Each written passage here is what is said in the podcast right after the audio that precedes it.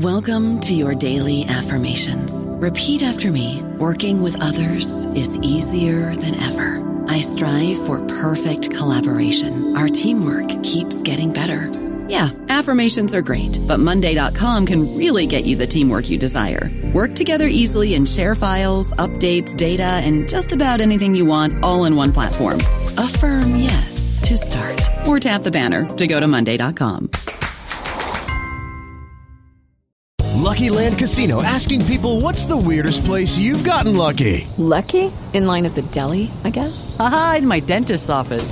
More than once, actually. Do I have to say? Yes, you do. In the car before my kids' PTA meeting. Really? Yes. Excuse me, what's the weirdest place you've gotten lucky? I never win and tell. Well, there you have it. You can get lucky anywhere playing at LuckyLandSlots.com. Play for free right now. Are you feeling lucky? No purchase necessary. Void where prohibited by law. 18 plus. Terms and conditions apply. See website for details.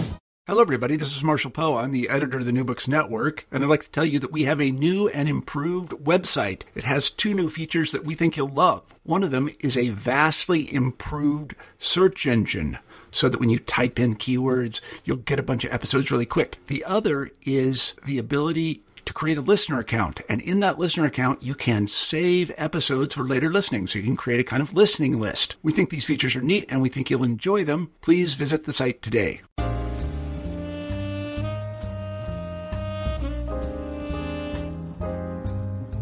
Greetings and welcome to the New Books Network, the African American Studies channel. I'm your host, James Stansel, and today I have the great pleasure of talking with Max Krochmal of Texas Christian University. His book, Blue Texas, The Making of a Multiracial Democratic Coalition in the Civil Rights Era. This is a very highly detailed, great uh, history book about how multiple different people, brown people, white people, black people, all came together in a coalition to make Texas blue, something you don't necessarily think about Texas being right now. And then Max also talks about ways that uh, Texas can return uh, to be blue. And so I think you really enjoy this interview. So uh, pull up and have a listen.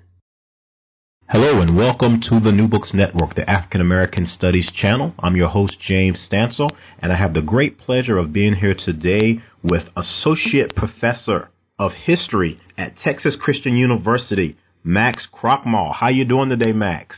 I'm doing all right. How are you? I'm doing very well. Thank you so much for taking some time out of your busy summer teaching schedule to have an interview with us on the African American Studies channel of the New Books Network. And the book we're going to be talking with Max about today is his book from our friends at the University of North Carolina Press, and it's called Blue Texas, The Making of a Multiracial Democratic Coalition in the Civil Rights Era. Blue Texas, and both of us are in Texas right now, right? Yeah. We may not be from Texas, but we got here as quickly as they could. Is that what they say, Max? Something like that. Yeah, I've heard that um, many times. And so I'm originally from North Carolina. You are a Duke man. I'm a Tar Heel, but we'll get along as best we can during this podcast. Sounds good. I don't think we'll have any problem. I interviewed Dr. Britt Rusert as well, who's also a Duke person, so I don't think that's going to be any problem. So Max, maybe tell um, our audience a little bit about your background, if you don't mind. You know, maybe uh, uh, you know where you're from, your your academic background, and why you were interested in writing about this topic of Blue Texas. Sure. Uh, well, so I'm originally from Reno, Nevada. Okay. Uh, I'm from a family with uh, long-standing ties to the labor movement and to political activism right. in both the old left and the new. Uh, and I eventually went to college at, at UC Santa Cruz okay. in California. Um, and after that, went and worked in the labor movement. I was a union organizer. Wow. Uh, and uh, and I had some great mentors at, at Santa Cruz that that helped me see sort of how ideas and stories go together with practical on the ground organizing. Right. Um, and they introduced me to some wonderful books uh, that were about that nuts and bolts organizing process. Mm-hmm. And and so anyway, I was working as a union organizer, and I thought about how we just needed better stories, better examples about how unions and civil rights movements had intersected. Ah. How do, how can these how do these movements support each other? Who are the people who build those bridges? Right. Where do positions come from? Um, you know what what else is going on here? And and so that ultimately led me to apply to go to grad school, uh, where I ended up at Duke, and, and I worked with Bill Chafe and a number okay. of great right. um, Charles Payne for a little while, and of course I'd read his book, and um, and I read Bob Korstad's book, Ah. Civil Rights, uh, and that got me thinking a lot about those connections. Um, but but what irked me was that so much of what's written about civil rights is is done through one or another binary formulation. Okay. It's, either, it's either black and white or it's Anglo and Mexican if we're reading books about the Chicano movement in Mhm. the Southwest.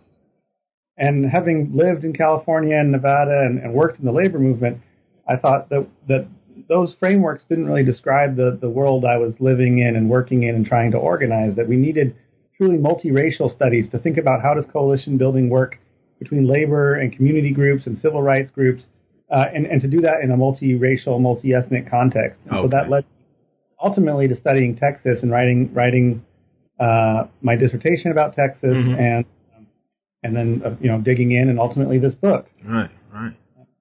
But you know, I, I, I um, so yeah, I, it, it was a great challenge because I had to learn African American history and I had to learn Chicano history and I had to learn labor history and and see where they fit together.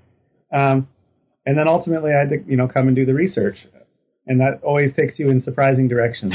yes, you never know where you're going to end up versus where you start.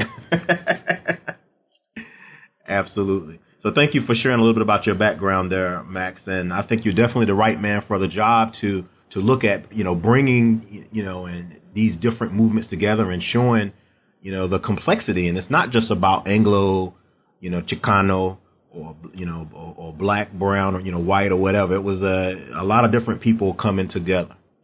Um, so, and you know, I know that you you know you're on, your your book. It said you're an assistant professor, but now you're an associate professor. But I know you Yeah. have some some other titles there as well. You, you want, to, want to talk with the audience about that?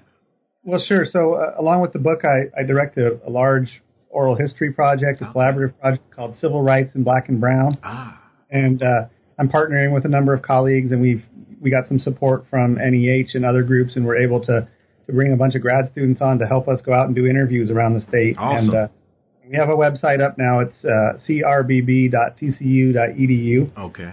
I- I also direct our, our brand new program here on comparative race and ethnic studies. We have we have a new major at TCU Excellent. and actually you know study that. So All right, congratulations on that, Max. Thank you. That's, that's that sounds great. And at the towards the end of the podcast, I'll I- I'll try to remind you. You know, let's let's put that website out there again. You know, so Yeah. people if you know interested in participating in your oral history project or you know viewing some of the or viewing or listening to oral history. Uh, some of the things that you all have done there, because I know uh, members of our, our listener audience here on New Books in African American Studies, we love oral history, and so uh, definitely I want them to get involved and learn more about the work you're doing here in Texas, in Fort Worth, there at Texas Christian University.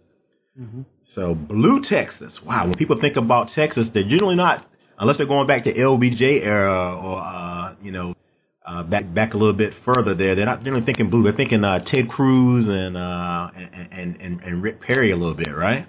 Sure. I mean, that's that's uh, kind of the tease for the book, right? It's not a place just of cowboy conservatism, but it's a much more diverse place. And I think you know that's true all across America. These so-called red states are, are full of many um, people who are politically progressive of all different persuasions. Right. Um, and in Texas, I actually think that the progressives are the numerical majority, Mhm. but there's an organizing problem involved, and, and that, Mm. that's one way that this book I hope will be really helpful is to think about the, the process of organizing, the process of coalition building, and, and hopefully, um, you know, Democrats and other other activists today can learn some lessons from that and, and apply them to the future. Yeah, absolutely. So I know you're an oral history man, uh, you know, Max, because you, you you mentioned your work there in you know in oral history. But can you maybe you know talk with a little bit about the type of research methods that you use in order to complete your dissertation and you know on into this book and you know and kind of maybe, maybe give our audience an idea of how long it took you to complete this project. Yeah, uh, sure. Well, it was a, a basically a ten year project. Wow. and uh, you know oral history was foundational to it you know i Mhm. i at uc santa cruz i got to work with paul ortiz who was a Okay. Right. historian uh, and then i went to go work with his mentor bill chafe who's a, a leading oral historian and, and larry goodwyn and others bob Korstad. um, and, and, and so it was really foundational to my practice of history uh, that that you know most people throughout human history have not left records behind Right. if we want to if we want to kind of tell the people's story, if we want to democratize the story, um, we need to be going out and creating these new sources and, and, and helping people to get their stories recorded and put in archives. And if they have, you know, collections of papers in their attic or their basement or their desk drawer, to making sure those see the light of day and get preserved as well. Um, so you know, I really did start the project in two ways, which was to go out and and find people to interview and kind of work through a couple contacts that I had, Mhm. and then dig into the archives and see where those those took me. And um, so I very extensively used the the uh, archives, the Texas Labor Archives Mhm. at UT Arlington, uh, up here in the DFW area, and it's this wonderful resource that George Green has collected over over 50 years now, and uh, and others, and um, it held the held the papers of the Texas AFL-CIO, and Mhm. it also held a bunch of oral history interviews that George and others had conducted in the early 70s Okay. with union leaders, and and, um, and they some of them African American, some of them Mexican American, most of them white.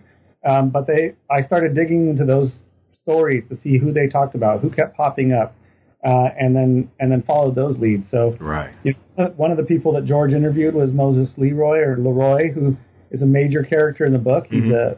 a uh, he's from Houston. He's um, or he you know he made his his name in Houston. Sure, sure. Uh, and he's an African American trade unionist and civil rights activist. So I followed him, and and you know he has a small collection of papers that somehow got preserved at the at the Houston uh, Metropolitan Research Center downtown Public Library, and uh, and so I looked at that, and then I went and found everything else I could about him, and, and he mentions, and and then I did you know I did the same thing for a bunch of other people. Uh, eventually went to San Antonio to the public library and to the UTSA libraries that, that used to be at the Institute of Texan Cultures. Okay. Uh, and you just kind of keep following the paper trail. Right. And as you do that, you see, oh, I got to go interview somebody. And, and then every time you interview someone, you say, who else should I talk to? Right. And it just leads you from A all the way to Z. And, and I'll, I'll say that methodologically, you know, I, I started as a union person. I was very interested in the work site. I wanted to think about sort of these small moments of interaction Mhm. between different groups and,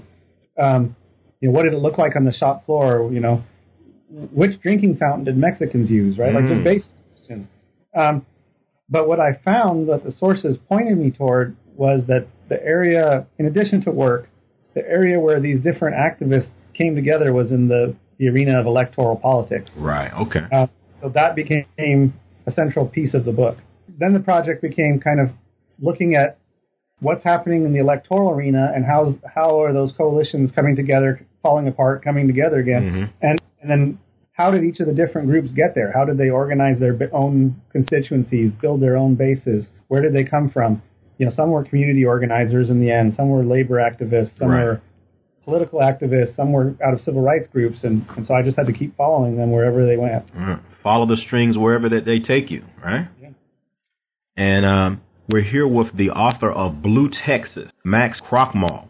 He is an associate professor of history at Texas Christian University in Fort Worth, and his book is Blue Texas: The Making of a Multiracial, mu- multiracial, not racial, racial democratic coalition in the civil rights era, published by our friends at the University of North Carolina Press. And um, looking at your cover here of the book, Max, it's a it's a great cover, it's a great image, and it goes all the way around the book. Um, can you maybe give us some background about uh, this uh, this cover of the book and maybe explain it a little a little bit for me? Yeah, so this this cover actually comes from the end of the story, the epilogue even, Right. uh, and this is from the march from of farm workers from the Rio Grande Valley uh, to Austin in 1960. The year after Cesar Chavez leads the march uh, from from Delano to Sacramento, Right. you know, uh, there's, there's sort of an outpost of the Union gets built in South Texas, and they march 400 miles Wow. in the summer Texas heat Woo! uh, to Austin. And that story is a, a really important story for, for many reasons. It helped to kick off the Chicano movement in Texas.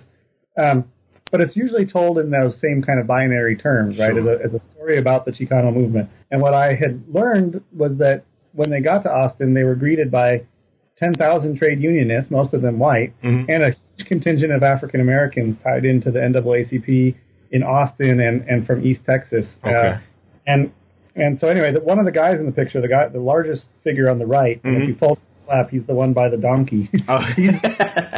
that that's actually George Lambert, who's a, a, Oh. a unionist uh, who I begin the whole book with in, in chapter one. right. Usually, I don't hear people say the guy by the donkey. you know, his son pointed that out to me and said that's appropriate. yeah, yeah. The guy by the donkey. Usually, I, we don't hear that on the New Books Network on the African American Studies channel, so that may be a first right there for you, Max. Point out the guy by the donkey. But yeah, this is this is a, a great cover, and I, I think it's you know it's it definitely represents your your your, your work here. And and if people don't know about how hot it is during the summer in, in Texas, uh, come down here one summer and you'll see. Uh, these are some some dedicated men and and, and women uh, fighting for the rights here to be out here in this in this sun. And that donkey too. We got to give a shout out to that donkey as well for his or her work in the movement. All right. So multiracial and multi uh, creature, I guess, too here, Max.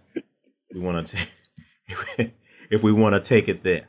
Yeah. Thank you for you know for for sharing that and um, did you um, did you choose the uh, the image, or was it chosen by the publishers? Or? Yeah, I sent them a handful of them, and and this was, you know, the one that worked out for technical and other reasons. Right. But and then it was a black and white image, and they actually colorized. Colorized, it. right? Yeah, I, I, yeah, it looks great. Wow. Yeah. Uh, so this is a colorized image as well. You know, I was wondering about that. I wasn't sure, but I was thinking maybe because of the sun, it made it kind of look that way. Um, but wow, yeah, they did a great job with that, Max. And was the title yours, Blue Texas, or was that something that someone at UNC Press came up with? Oh, I came up with that somewhere in the revision process. Um, okay. I guess when I was on the fellowship doing the last of the, the first draft, I guess. Because we that's something that we talk about too on, on, on our podcast channel a lot is that you know the the writers sometimes don't always get to choose the titles or right. what's on the cover of the books or you know the images and some of those kind of things. You know, so those of you who are listening, you know, this is a case where Max had a lot of leeway here and you know had a lot of you know ability to make those choices. But you've heard, if you recall from some of our previous interviews, you know, it doesn't sometimes work that way. Yeah, um, so you know, don't. Um, you know, I had a wonderful editor at UNC, and then they also, you know, they helped me with the maps and with the images, and you know, it was a great experience. Yeah, absolutely, and it, you know, and, and it often is. And sometimes, you know, what you know, what I was going to say is, you know, if you're a young writer or a person that's you know that's going into the academy or just someone out in the community who wants to do do some work, focus on the work more. Don't necessarily focus on the title or the. those things will come, you know. yeah. I was talking with a young person recently, and he was like, "Ah, I got a book, but you know, I want to write, but I got to think of what to call it first. You know, that's so, so. You know, that's kind of late in the process. You know, get the get the work done first. Don't worry about the title. Don't worry about the uh, the, the name of the book and the cool book name before they worry about filling the book up with uh, useful or meaningful information. Sure. Um, so, uh, so don't worry about those things. But Blue Texas definitely is a is a, a great title and a uh, a fitting title. And you mentioned earlier, Max, that you you feel like you know people who may identify more on the blue side than on the uh, you know progressive side, more so than on the red conservative side. It, you know, there there are larger numbers in Texas we don't necessarily see that. People don't think about that with Texas politics, eh, eh, you know, at least today. So, you know, you, you mentioned, you know, some ideas you had or some things that you found. How can we change that? Two things. Well, I'd say, like, first, it's a national story, right? What's happening in Texas always starts here and then it goes elsewhere in, right. in the country, right? We we export terrible politicians, right? Sometimes the export politicians. But but you know, more generally, like the trend, a lot of the trends that start here, and we're kind of at the middle sure. of the nation culturally. Um, and and Texas is a far more diverse place than most people looking at it from outside think. Right? It's a yeah. it's a state that um, is is right on the cusp of of not having any majority group right. uh, if it's not already there, uh, and it you know it's in the cities are deep dark blue. People don't know that, right? Houston right. is a oh, blue yes. city. Dallas is even Dallas is a blue city. Uh, Fort Worth, we're not quite there, but we're working on it. Um, you know, we're now we're now you know the next battleground, and and really, I think every once in a while, the Democratic Party sometimes gets a little excited about maybe we can turn Texas, but they they haven't really committed to it. Um, but I would say that when that happens, it's going to have you know national repercussions. Definitely. The, the Republican Party will really struggle to build an electoral majority if they don't get all these votes from from us here. So, um, you know, I, I, I, I have some lessons in, in the epilogue about what I think needs to be done, but mm-hmm. it comes right out of the history. You know, the mm-hmm. I follow basically, well, let me tell you about the book, and maybe we could come back to it. oh, that. yeah, absolutely. Go right ahead.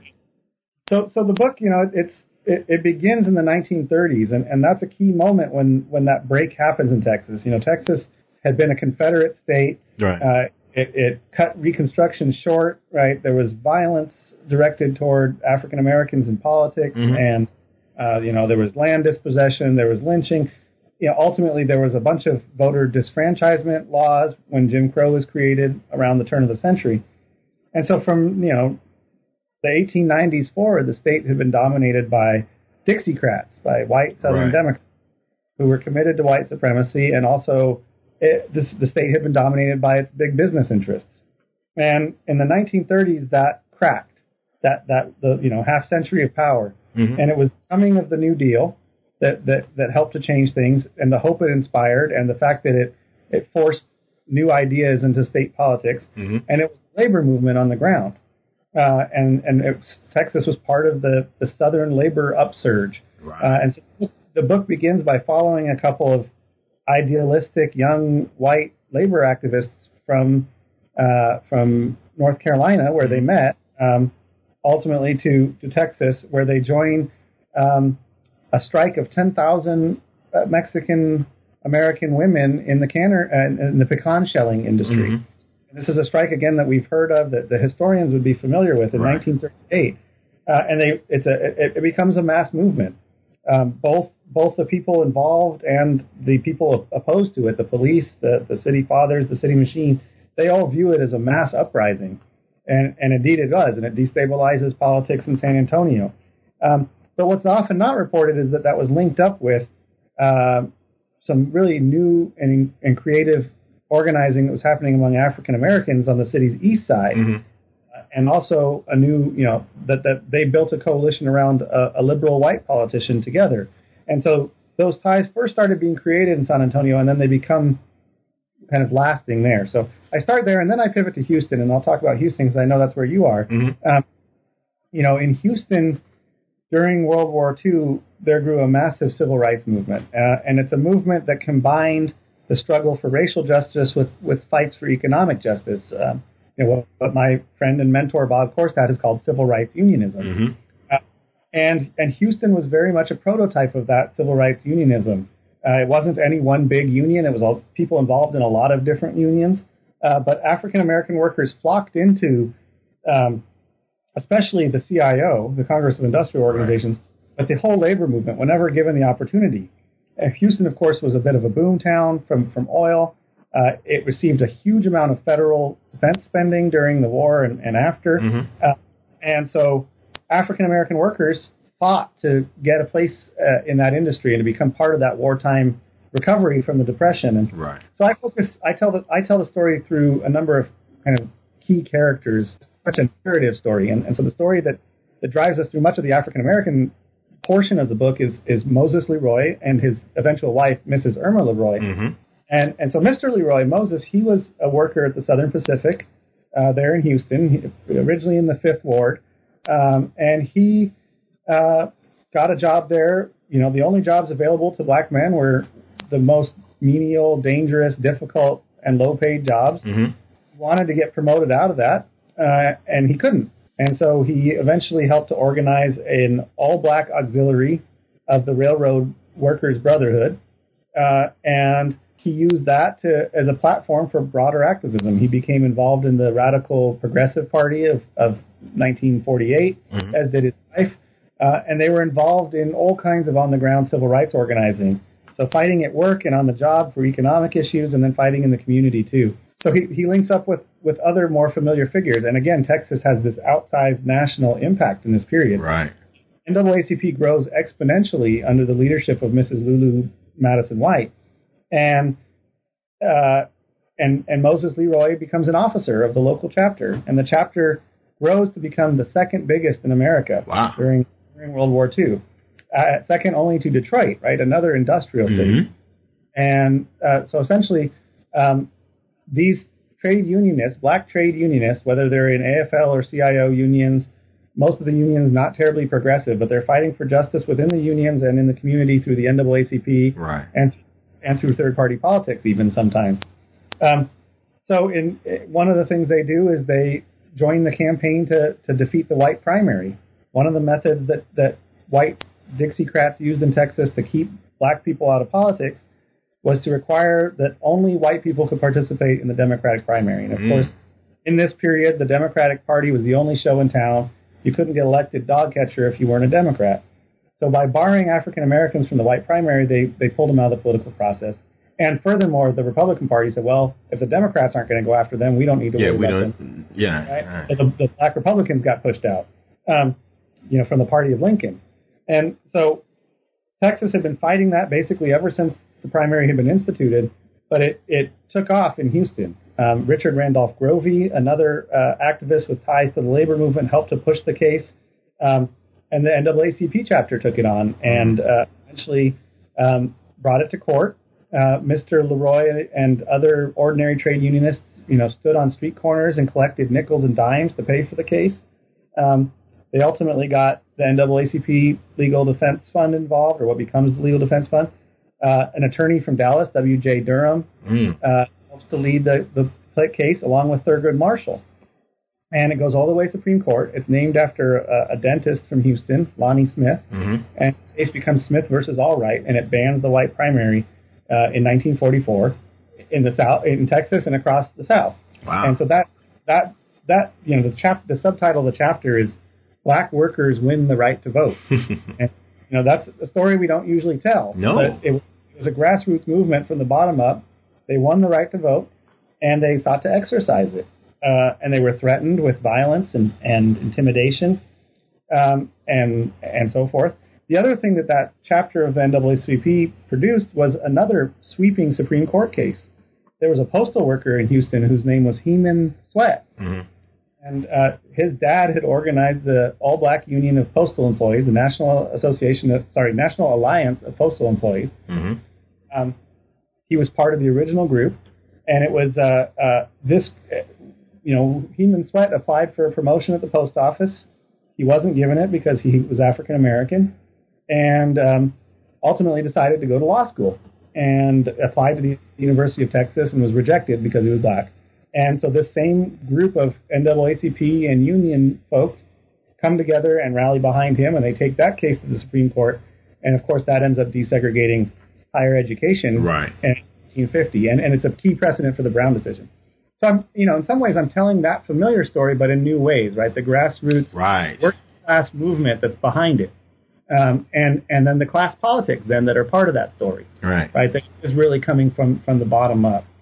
Um, you know, moving forward in the book, the, the the next chapter, also chapter three, still deals with primarily with Houston, Mhm. uh, and it shows the effects of the Cold War, and and that was a key question I was asking uh, in working on the book. You know, I, I worked with Bob Korstad. I uh, I was in grad school when Jacquelyn Hall's idea of the long civil rights movement came out. Mhm. Mhm. Right. And I wondered, well, what happens after the Cold War starts? Where do where do the activists go, right? Um, and what I what I saw in Houston was um, the NAACP was, you know, first greatly diminished and later banned, right, and nearly destroyed. Okay. Mrs. White was run out of politics. Uh, but some of the grassroots people, like the Leroys, survived. They survived the Cold War narrowing of American politics, and they redirected their energies into into new channels. So they became part of a cross-class all-black alliance called the Harris County Council of Organizations, Mm. And uh, and they helped to infuse it with those same earlier working class politics that that tied the economic justice struggle together with the racial justice struggle. Okay. And so they, they brought those politics forward into the 50s. Um, I also show in that chapter how Houston um, was the base for the white liberal democratic movement as it emerges. Um, but you know, the Democratic Party, as I mentioned, splits between the, the, the Dixiecrats that had long controlled it and white liberals who are committed to the New Deal and who want to Right. bring the deal to Texas. They call themselves loyalists or loyal Democrats or liberals, liberal Democrats, because they're loyal to the National Party. Um, but Houston becomes the incubator of the, what they call the liberal movement. Uh, and this is white folks rallying behind Ralph Yarborough to get him elected first. You know, they try to get him elected governor three times. They finally do get elected, him elected to the United States Senate, and he becomes the champion of their because. And ultimately, a great long-term liberal senator from Texas that people may not know about now when they think about how red the state is. Right? Introduced Ralph Yarborough from Texas. Uh, and he was a great champion later in his career for civil rights and for environmental justice and, and, and other causes, um, and even even came out against the Vietnam War, um, you know, later in his career. So I tell the grassroots story behind the election of Ralph Yarborough, um, and I and I follow you know the, the the difficulty of that. Right, they tried to reach out and, and attract black votes. Right. Uh, they they didn't really view their the the African Americans as equal partners. Mm. Uh, relationship was dishonest in both directions, uh, and so that it, it takes many years of of experimentation. And so I probably should have said this earlier on, right? But one of the big arguments of the book is that we can't think about black-brown relations as as being about conflict or as being about cooperation, you know, as like these immutable things throughout history. Right. Both of those occur sometimes. Right. But what I'm really interested in is in the middle, right? Uh, the coalition building, the process, um, or as W.J. Durham, the, the activist and attorney from Dallas, called it, coalitioning, right? It's, it's a process. it's a it's a gerund, and um, and so the alliances in my book that we see, they people come together and then they fall apart and they fight with each other. But the amazing part is that after those moments of conflict, somehow they they agree to get together in a room again and and start finding ways to work together. And over several decades, that becomes tighter and tighter and tighter, and they're able to build a coalition from these separate starting points. Um, and so, you know, I in, in, that same chapter, I show a little bit about early Mexican American activism in Houston, mm-hmm. and then I turn back to San Antonio, where we see uh, burgeoning civil rights struggles among both African Americans and Mexican Americans in, in the 1950s. Okay. Uh, right. It's actually an alliance that's forged there between an African American activist, again, who went way back to the 30s, who was involved in the National Negro Congress, a radical organization, who was involved in the pecan sheller strike. You know, in 1948, he for, his name is G.J. Sutton. Mm-hmm. He forms an alliance with an Af- uh, with, I'm sorry, with a Mexican American attorney and civil rights activist named Gus Garcia, uh, and they both get elected to local school boards in 1948. Wow. Uh, it's another sort of major revolution, and it, and it rattles the the political establishment in San Antonio, such that it has to be reformulated, and, and we see the, the rise of uh, of a new good government league designed to control local politics. Mm. Um, but then you know th- these same guys are out in the community doing the grassroots organizing as well, and G.J. Sutton build helps to build a movement on the east side of San Antonio, uh, along with Reverend Claude Black, the, the preacher at, at First Baptist Church there. Uh, First Zion AM, no, First Zion Baptist is ultimately his name. Uh, sorry, I'm butchering it. Zion First Baptist, uh, Mount Zion. In any event, Reverend Claude Black, who was an amazing figure, I was really lucky to have an opportunity to meet him and interview him before wow, he great. passed away. Um, he and, and G.J. Sutton, who was an undertaker by trade, uh, and a, a, photographer and publisher named Eugene Coleman, who I also got to interview. Mm-hmm. The three of them formed what I call the East Side Trio in San Antonio, and they uh, they built a civil rights movement there, um, where they again fought for you know desegregation or for equal resources, depending on the exact moment. Um, but they also fought for economic issues. They fought for better infrastructure in the neighborhood. They they fought for jobs. Um, they fought, and above all, they fought for real political power. Right. So, so, you know, I would say that's another big sort of intervention in the book. One is to follow people across this whole long civil rights movement, and Mhm. you can see the change and there's continuity. But another is to say, even in the 1950s, that economic agenda was front and center. You know, Mm. people were not participating in these demonstrations. They were not sitting in at lunch counters just to eat a hamburger right? They, it was also always about jobs. It was also always about um, broader economic issues, and it was also always about political power, Mhm. about realizing realizing the promise of the right to vote, right? Of organizing independent black political power uh, that was not going to be mediated by by intermediaries, Mm. by, by African American diplomats who were close to the city fathers. Um, and so that's what G.J. Sutton and the rest of those guys were trying to build in, in San Antonio. It's what Moses Leroy and the folks in the Harris County Council of Organizations were trying to build in Houston. Mhm. It's what W.J. Durham and the people in the first the Progressive Voters League and then also the, the Texas Council of Voters. It's what they were trying to build in Dallas. Mhm. Different local groups trying to get independent political power and economic justice in addition to integration, access, and, and equal treatment. and that those things were all you know woven up together. Wow. wow. So that's some, Sorry, I'm talking for a while. Jump on in. oh no, no. Hey, Max, you know your book much better than I do, so I'm not gonna I'm not gonna pretend that I, I do. Now that was a great explanation and, and and you know, and it really shows people, you know, the the the depth of the research that you did for this book, Max. That's outstanding and excellent. You talked to some folk and you introduced some people and you know, maybe local people may know some of those names, but on a statewide or a national level, you know, you're, you're really introducing some people there, and you know, it's great work. And the book is Blue Texas: The Making of Multiracial Demo- the making of a multiracial democratic coalition in the civil rights era. And we're here with Associate Professor of History, Max Krochmal at Texas Christian University, right? The That's Horn right. Horn Frogs. yep. When I was an undergraduate, they used to be known as the Horny Toads, but they, Yeah. Well, that's all the same thing, right? Yeah, um, same. and it's actually a lizard. So what do you what do you know? yeah, Um, so so the interesting part of that story is the last piece, the making of the coalition, yeah, right? Um, sure.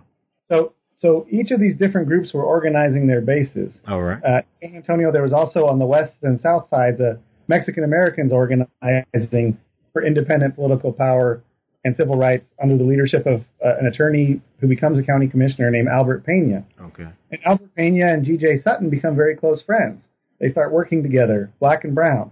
And um, they start showing up for each other's rallies. They start meeting with each other more often. They show up in each other's newspapers. Um, eventually, uh, Pena even writes a column for, for the kind of underground radical black paper in San Antonio, the News. And um, and and so they what what the, the cool part of the story is you know in 1960 these same old school activists from the 30s and 40s Mhm. they the sit-in movement. They helped to direct the, the sit-in movement. They helped to assist the young people in both San Antonio and in Houston. In San Antonio Mexican Americans joined the sit-in the sit-in movement. Wow. and that's that's detailed in the book. Um, both groups both African Americans and Mexican Americans rally behind the campaign of John F. Kennedy. And they use that campaign to advance their own struggles uh, and and they ultimately succeed in carrying Texas narrowly for Kennedy uh, and his running mate Lyndon Johnson in 1960. But but you know each group has these different ideas, and so African Americans are interested in in, in, in civil rights, in Mhm. politics, in economics. But what turns out to be their secret weapon in the struggle is the, the building of a multiracial coalition. Right. That's how they get over. That's how they defeat Jim Crow, and and they do it by building these interracial alliances, often at the same time that they're experiencing intense intra-racial conflict, hmm conflict with among African Americans, with other African Americans, with other Mexican Americans.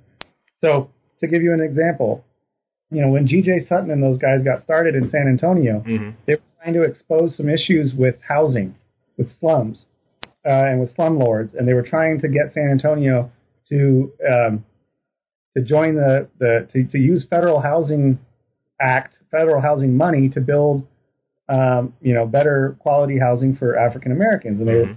fighting this battle. So this photographer Eugene Coleman goes out and he takes all these pictures, and he wants to try to expose what the slums look like, and and you know shame the city into doing the right thing. Right. And the leading African American paper in the city, the Register, won't publish them. See, the Register is owned by uh, uh, Valmo Bellinger, who was a second generation part of uh, of the city machine. He he led the African American wing, right? And he was a close ally of the city government and of more conservative Mexican Americans. So there was a coalition of conservatives, uh, and then there's this coalition growing among civil rights activists and, and li- people who are committed to liberal politics and liberal ideas. Um, and so when once they figure that out, they, they, they start realizing that they can lean on this coalition to build more power for themselves, right? To, to, to get over on their social betters, the so-called race leaders, right? The, the more militant, the more radical activists, the, the working class activists, the people who want freedom now, not sometime in the future, hmm who want economic justice, the people who want liberal politics, they realize that by working across the color line, they, they can get past those more conservative members of their own races who've long stood in the way of, of more substantive progress, right? Mm. Who've passed patronage, maybe, We've had a different strategy. But from the, from the, the, you know, for the more radical people, they stood in the way. So anyway, I follow that process and I show how they came together. The other wing of this coalition was organized labor, which was predominantly white. And it, I, I follow that process about how the predominantly white labor movement um, keeps getting its own butt kicked by the big employers in Texas. And they keep losing in elections. Uh, and so over time, they start to realize that they need to do something in their own self interest. And that means reaching out to African Americans. It means reaching out to Mexican Americans. It means um, deepening ties with white liberals, you know, who were, they called them independent liberals, Mm-hmm. merchants, bankers, lawyers, those kinds of people. Okay. The people committed to the New Deal, but the, outside of the labor movement. Um, and so labor realized it was in their own self interest to care about civil rights. And over time, under the leadership of a man, another guy from San Antonio, Hank Brown, Hank Brown had worked with G.J. Sutton. He'd worked with Albert Pena.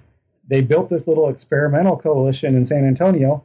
And when that worked, they ultimately took it to a statewide level, Mm. something that they called simply the Democratic Coalition.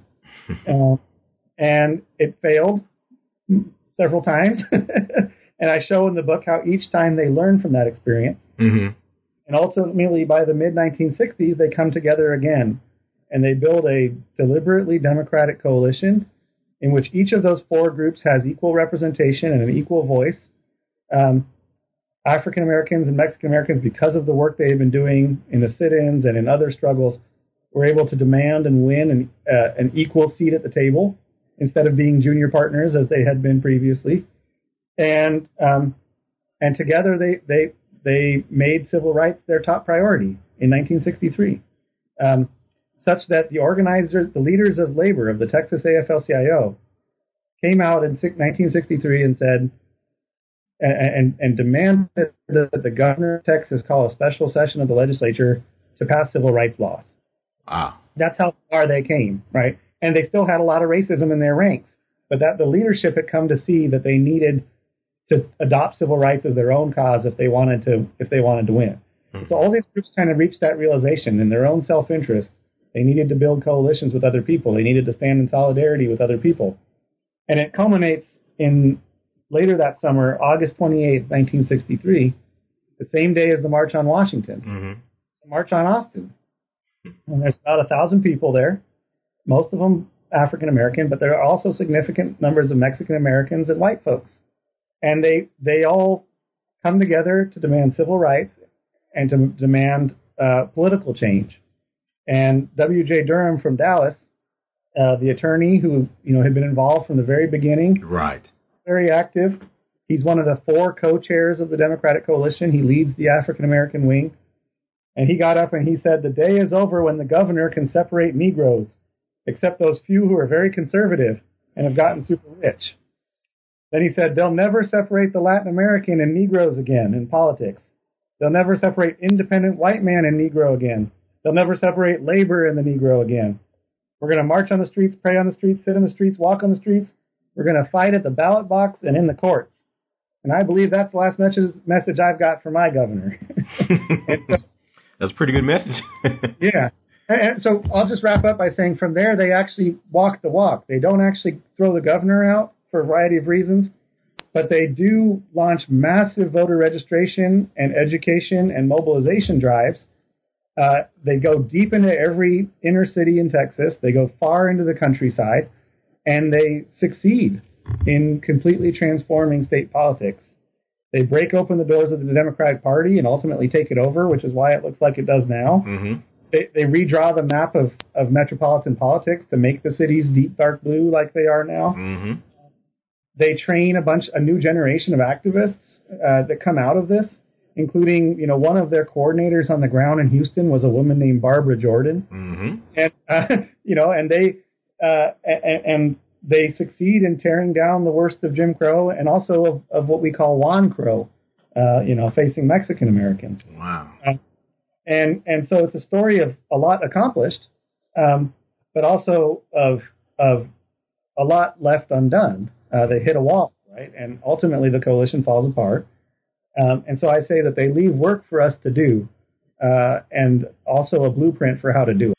So Texas can be blue again. Is that what you're telling me, Max? Yeah, that's something like that. Yeah. Um, yeah, right. So let, let me add one thing on the lessons and we can wrap up.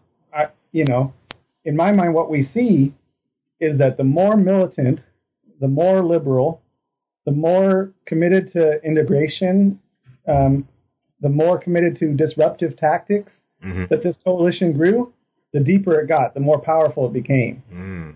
That's a really important lesson for politicians today, for Democratic politicians especially, and for other progressives, right? So often politicians run toward the center. They Right. think, you know, we need to we need to appeal to that suburban housewife or whatever it might be. But I think what this shows us is that if you instead organize the many bases that are there, you build a coalition of them, and you stand for real principles, uh, and you're willing to use unconventional tactics, that that can that that can motivate people. You have you have to, and, and you got to go out and do the on the ground organizing too. Um, I think if we follow their lead, uh, you know, we really can turn Texas blue. Mm. So I have to ask you the obvious question, Max. Is politics in your future? Oh, I don't know about that. you know, I, I'm I'm my I'm hopeful that, as I said, that this book will influence people who are doing politics, and I'm Mhm. happy to help however I can. But I am not running for anything.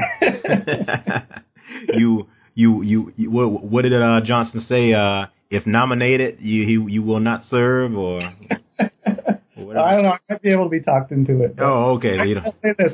I, I uh, you know, I, I, I think the, the important work that has to happen is, is the, the grassroots work, the work of leadership development. right.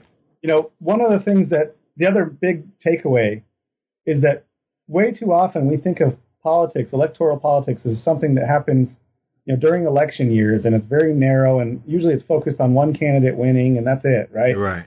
But what the coalition did in the 60s was they connected high politics and, and that part of the work with the everyday work of civil rights organizing, Ah, right. right? So, you know, what politicians need to do now is is say that the engine for change is not going to just be not just registering voters, not just turning out voters, although those those matter, right? But but they really have to engage with the key social movements of of our time, and that means Black Lives Matter, right? It means you know, serious criminal justice reform. It means engaging with the struggle for immigrant rights and the fight against SB4 and, and, and for dignity for immigrants. It means fighting for LGBT people and, and for their rights as, as workers and other things. And, and Sure. so labor and Democrats all need to be connecting with those social movements every day uh, instead of just, you know, on election day. Yeah, right. During the election cycle or when the, the political season. Yeah. Eh, I, I, I can't really dispute that I mean, because you you know we often see it every time there's a big election. You know these many of these issues come up and then you don't hear about them again for two years or three years until the the next election cycle. Yeah, you're you're right on with that, Max. And again, you did great work here. You did you know very, a very good history of these things. You make the connections. If you're from San Antonio or Houston or Dallas, you know you definitely want to pick up Max's book and learn a little bit about the the history of the uh, the social struggles and, and civil rights movements in, in your area. And so, Max, I I could sit here and, and listen to you talk about all this stuff all day long, man, because it's uh, exciting and you know your stuff. But I know you've got to uh, you're teaching summer school this year, Yeah. this summer, and I know you've got to uh, uh, you know get get back to work. But thank you so much for your time here, telling us about your book, Max. And the book again is Blue Texas: The Making of a Multiracial Democratic Coalition in the Civil Rights Era, and it's published by the University of North Carolina Press. You know, if you uh, click through on our New Books Network page, the New Books in African American Studies channel, you can click through and pick it up right on on Amazon, or you can go to uh, his publisher's website there and, and pick up the book there. And Max, if anyone wants to get in contact with you, what are some ways they can do so? Uh, the easiest way, because my name's hard to spell, the easiest way is go to my website, and that's professormax.org. All right. And at professormax.org, you can see a link to the book. Um, you can connect to the other projects I'm working on. Uh, and then the other thing to check out would just be the, the Civil Rights and Black and Brown Oral History Project. Okay. Uh, uh, and that website again is CRBB, like Civil Rights Black and Brown, dot TCU dot edu. All right. Awesome. And if they forget all that, they could just do uh, civil rights Oral history, black and brown, Google search of TCU, and they'll find it. I'm sure, right? Yep, and we got a Facebook page, and yeah, I'm, we're easy to find. All right, that that that sounds good to me. Um, thank you so much for your time, Max. But Before we go, I, I did want to give you the opportunity, uh, in addition to those things you to share with us, if there's some other uh, projects that you're working on or things that you want to share with the audience.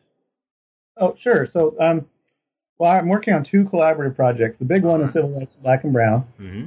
Over the last, basically, we we spent the last two summers doing interviews. Mhm. Prior to this year, uh, we went all over Texas, from El Paso to Nacogdoches to Amarillo to McAllen, and all the big cities. We were in Houston for a while. Uh, we had a couple of students working with us from UH, graduate students. Great. UH, and and so we did over 500 new interviews with uh, African American and Mexican American, white, but mostly black and brown civil rights activists. And we thought Okay. civil rights very broadly. So it could be, you know, people who are building, say, uh, one of them is like a Chicana feminist uh, healthcare clinic, right? Mm-hmm. Could be people who are fighting for political power, or economic issues, uh, or poverty warriors, or artists, or um, you know, all sorts of different things that, that Okay. Awesome. community activism broadly, right? Uh, and and so that's what we think of civil rights is all that. So we're working now on a book with everybody who's been working on the project, all contributing to this collaborative volume. Um, and so we'll see what comes from that. but it's everyone's hard at work on their chunks of it, and um, and I get to help edit it and turn it into something that that reads like a book. Um, and then so th- that's really exciting, and I, I think we'll hopefully we're going to get a podcast together from the project too. Awesome. Yeah. And then I'm working on another big collaboration, and I don't know where it's going, but it, it focuses on, um, it focuses on the UCAPAWA, one of the unions in the book, and this Ah. Okay. a radical, multiracial, multi-ethnic union, often led by women uh, in the 1930s and 40s, and it was all over America, and the Pocellers were part of it. Um, there were also outposts in Houston and other places, um, and so we're trying to reconstruct a national story of that union, uh, which is hard to do because it was red baited out of existence Right. Okay. were destroyed. So we're, we're, we're all getting together and we're trying to figure out how to put the story back together. Well, I would love to get you back on the show for either one of those, Max. Well, thank both of those sound both those sound great, and maybe you can get some of your students. You know, when you get that um the oral history piece, Yeah, you can you know we can interview them all, give them a chance to get some exposure, get on the air too. that'd be great. Yeah, so yeah, I would love to get you back on for that. And again, one more time before we go, um, this you know I had a great time talking with the author here, Max Krochmal, and the book is Blue Texas: The Making of a Multiracial Democratic Coalition in the Civil Rights Era. And the book is published by the University of North Carolina Press. And of course, Max himself is an associate professor of history at Texas Christian University in the Fort Worth area. Right. Right? So thank you so much, Max, for taking some time with us. Don't give any F's or any bad grades to these stu- these students. Give them all A's, right? We all, you know, we all want them to have A's on the New Books Network. Yeah, okay. there you go. Yeah, don't make any promises there, but we'll we'll pretend if they're listening that that we had something to do with them getting an A in your summer class. All right. So we'll see you next time, Max, when you uh, uh, get one of those other books ready to be interviewed by us. But before we go here, please tell my audience goodbye. All right. Well, thank you so much for having me, and, and thanks to everybody for listening. I appreciate it, and hit me up.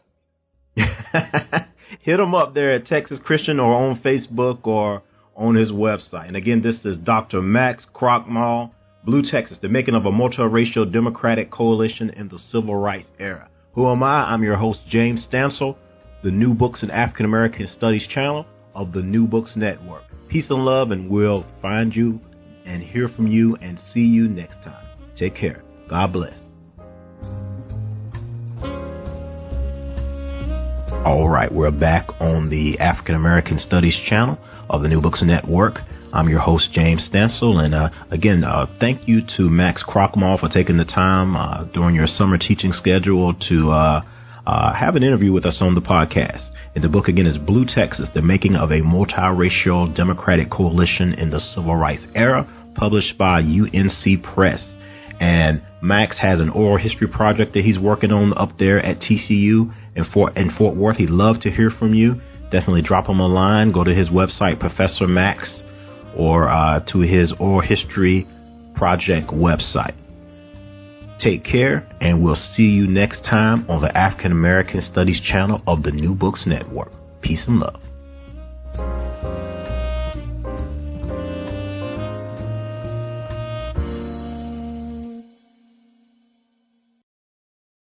Guys, it is Ryan. I'm not sure if you know this about me, but I'm a bit of a fun fanatic when I can. I like to work, but I like fun too. It's a thing. And now the truth is out there. I can tell you about my favorite place to have fun. Chumba Casino. They have hundreds of social casino style games to choose from with new games released each week. You can play for free anytime, anywhere and each day brings a new chance to collect daily bonuses. So join me in the fun. Sign up now at ChumbaCasino.com. No purchase necessary. VGW. Void were prohibited by law. See terms and conditions. 18 plus.